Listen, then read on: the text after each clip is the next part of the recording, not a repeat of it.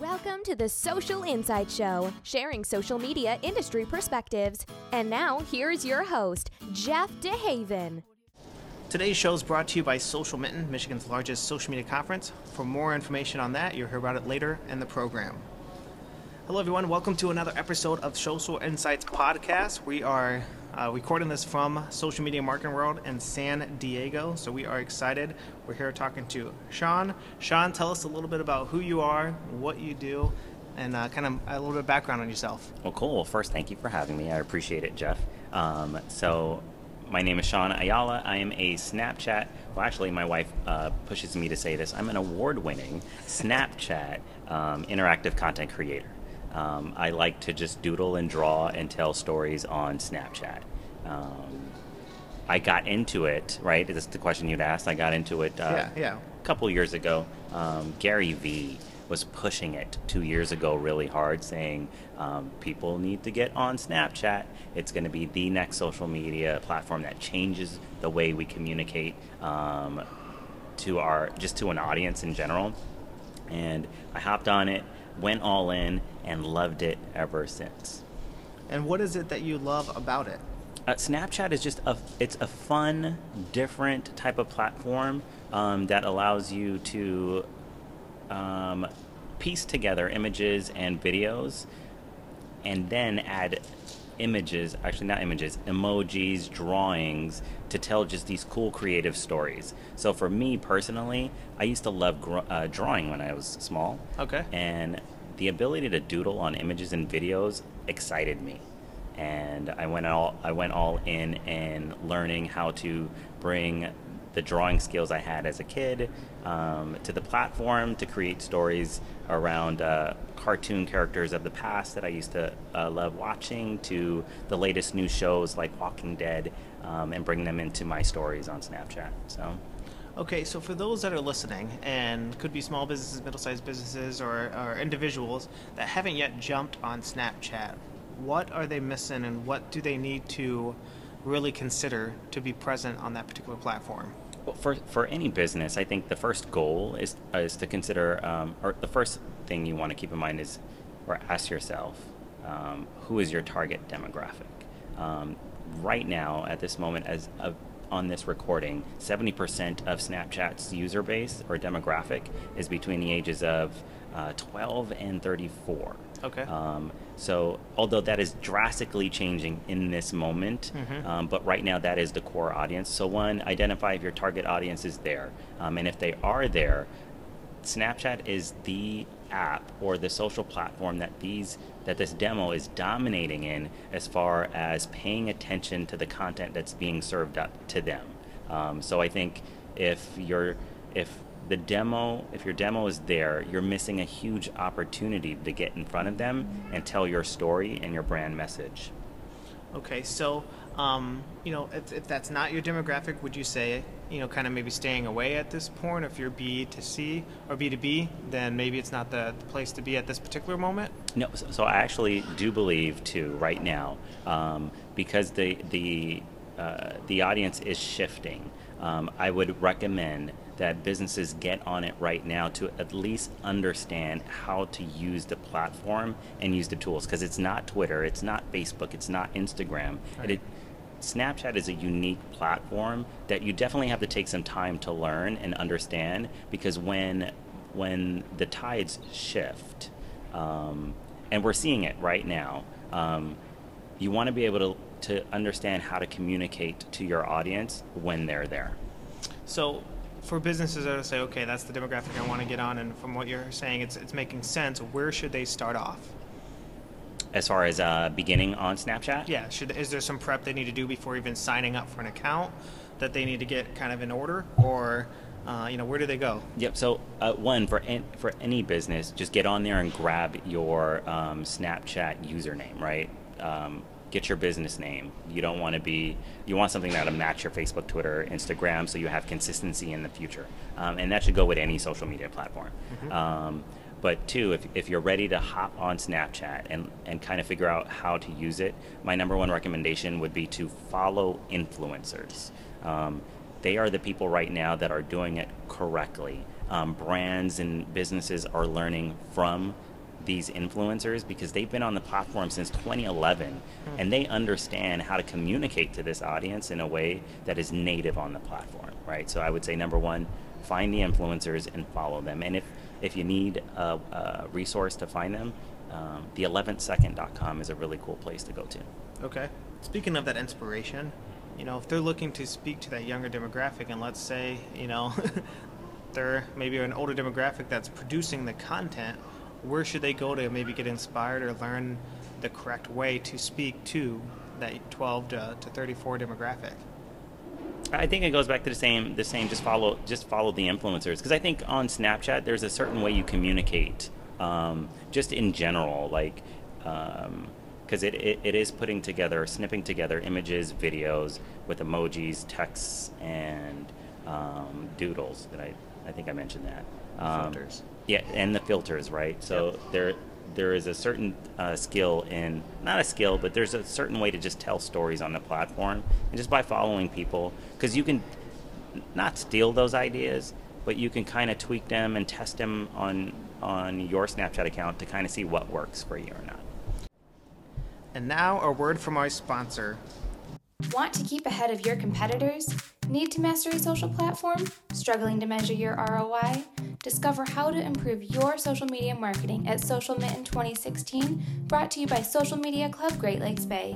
Meet nationally recognized industry leaders, experience expert led sessions, soak up countless tips, new strategies, and enjoy extensive networking opportunities. Taking place at the innovative and leading University of Michigan, don't miss the largest social media conference in the Midwest by securing your ticket today at socialmitten.com. Um, I just got this this question like uh, a week or so ago, and they said if we're not currently on Snapchat, should we still create a filter for our organization and make that available? And then if so, how do you go about doing that? So I love this question because um, I keep I keep saying. Um, you can be on Snapchat without being on Snapchat, right? And geo filters to your point, um, that is a huge way of being on Snapchat without providing um, the actual content of owning your own account, right? right. Um, because you can you can set up um, geo filters anywhere in anywhere in the U.S. I was going to say the world, but anywhere in the U.S. You can put it around your competitors. You can put it um, at most the most popular centers um, in your in your area. Um, you can definitely use them to just build awareness. But the one thing I would consider when creating these geo filters is is you want to think about the end user and how they will use it um, to take a picture um, in their Snapchat account, so that way they could post it. So it's it's really you want to be strategic too on how you create these geo filters.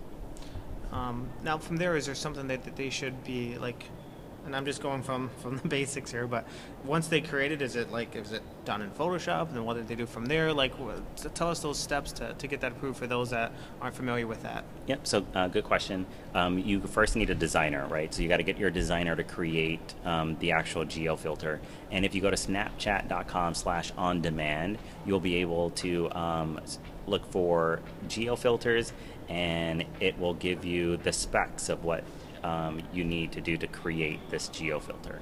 Um, so once you have this geofilter made, you can go to snapchat.com slash on demand and you can submit a geofilter um, for an approval.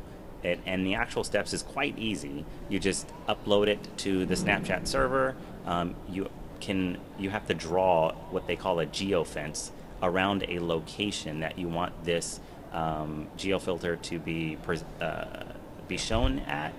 Um, you set the date, you set the time, and it gives you the cost. And the cost is uh, at this moment is inexpensive. It starts off at five dollars um, per hour um, for a small uh, amount of real estate, but you get that submitted, and Snapchat will turn that will give you an approval within 24 hours, which is really cool. Um, and then I would only say if you are interested in creating geo filters, you have 30 days out. They give you a 30 days a 30 day window to have one submitted. So I would submit one as early as possible if you know when you will um, need to have one created, because right now they have a limit up to seven geo filters. So once they get filled out, you can't submit. Okay. And so let's talk on the cost part because I know a lot of people may not be aware that there is a cost to participating on Snapchat. Can you speak a little bit on, on where the cost comes in and and um, and how they need to you know budget for that? Um, and you're spe- specifically talking about geo filters or just in general? In general. Um, so, so there are several ways on Snapchat um, to uh, to advertise, I guess, on Snapchat. Right. One is geo filters, which is the the least inexpensive way right now. Um, then there's there's ads inside of the app itself for what they have the Discover channel and the live channel feed. Um, those are six figures, I believe, starting at six figures for in-app advertisement. Um, but the geo filters are as low as five dollars and can get you uh, specific areas that you need, kind of thing. Now, what would you say would be the biggest benefit? I know you talked about you know having that awareness in, in, in front of that demographic, or having people being able to kind of be an advocate on your behalf by using your filters to talk about your brand or having fun with your brand and so on. But what would you say the number one benefit for these businesses are, even if they're a one store, one location type of a business? The big benefit, um, I would I would just go back to if your demographic is there. Um, I always say be where your audience is. Yep. Um, and if they're there, the benefit is that they are engaged on that platform far greater than Facebook, Twitter, and Instagram um, because they're not bombarded with ads um, and it's they get to choose the content that they want to see and if you're creating incredible content on that platform you will definitely get the views on snapchat. Now would you say that there's a science to when to post how often to post and you know certain days of the week and so on because it, I mean with Snapchat there's a sh- small shelf life for your content to remain on the platform. Um, as far as timing, I would say um, your content dictates the timing. As far as time is day, no. Um, frequency, it's based on the content. So if you're providing great value, it's entertaining, it's engaging, it's interactive, it's um, uh, audience participation kind of thing, you can get away with once a week. Because um, my strategy on Snapchat is once a week, um, but it's because I'm adding in all those components. Um, there's others who are doing it 24 hours every single day, right. Um, and that's more of just uh, documenting their their day and life. So with that, with you doing it once a week as, as your current calendar for that, do you create the content that whole week long and then kind of put a recap at the end of the week, uh, like no. a highlight? Actually, no. Um, I pre-plan all all my uh, stories because I am a storyteller. I use storyboards to create um, a minute to a two-minute story on, say, a Monday or Tuesday. I just pick a day during the week when it, when I'm ready, um, and it goes live for that two minutes in the entire week, and that's it. So I am literally dark for the next five, six, seven days until I do it again. Awesome. Now, would there any? I know you have a number of your own resources, but what resources do you recommend? Your website, things like that, that people can go to to learn more about this and and kind of dive in a little bit further. Um, I, I, like so SeanAyala.com um, is where I write about tips, strat- tips, strategies, and how-tos on Snapchat. Um, I also like the 11second.com and um, SnapchatStrategies.com have a lot of information around um, how to use it. The other thing too, I would probably recommend is an app, um, especially for businesses right now. It's called Ghost Codes.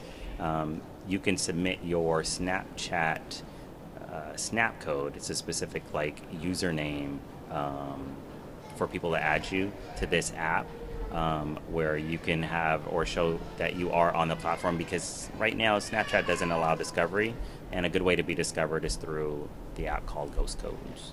And then speaking of those codes, to kind of close out our discussion, you know, where would you recommend businesses do with those codes? Blast them everywhere, be strategic at certain events, things like that? Great question. So I love this one because uh, a lot of people or a lot of businesses just want to know if their audience is on Snapchat.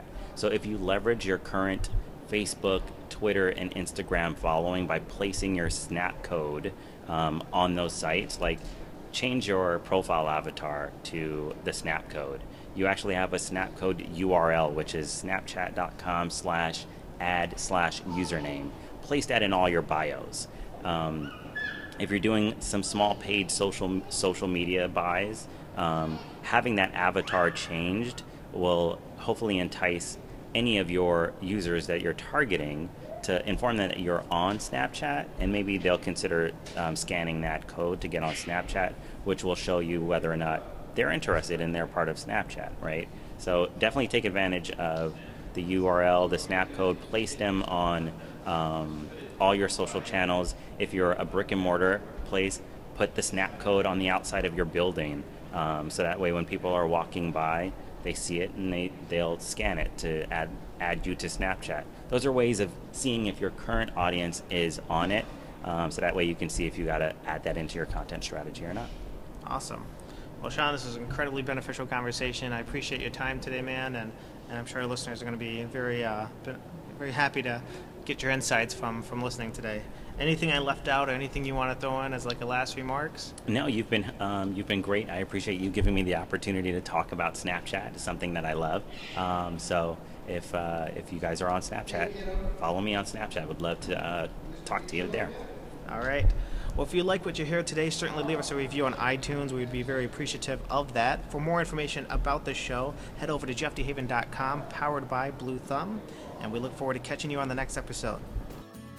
This podcast is a production of Blue Thumb Digital. For more useful information, head over to bluethumbdigital.com.